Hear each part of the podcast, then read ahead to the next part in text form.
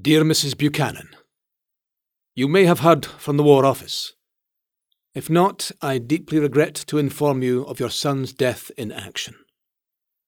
Lance Corporal G. Buchanan, 8th Seaforths. He was killed in action on the 25th of September last.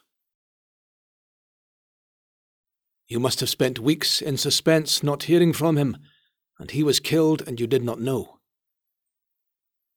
The reason for the delay was that he fell far forward in the fight, and the ground where he lay was under constant shell fire day and night. It is only recently that word has been sent in of the finding and burying of his body on the field. It is a comfort to know the worst, though after your weeks of suspense and waiting, it is sad to think that our hope of seeing him is gone. I desire to express our deep sympathy with you. Your son was esteemed for the good character he bore.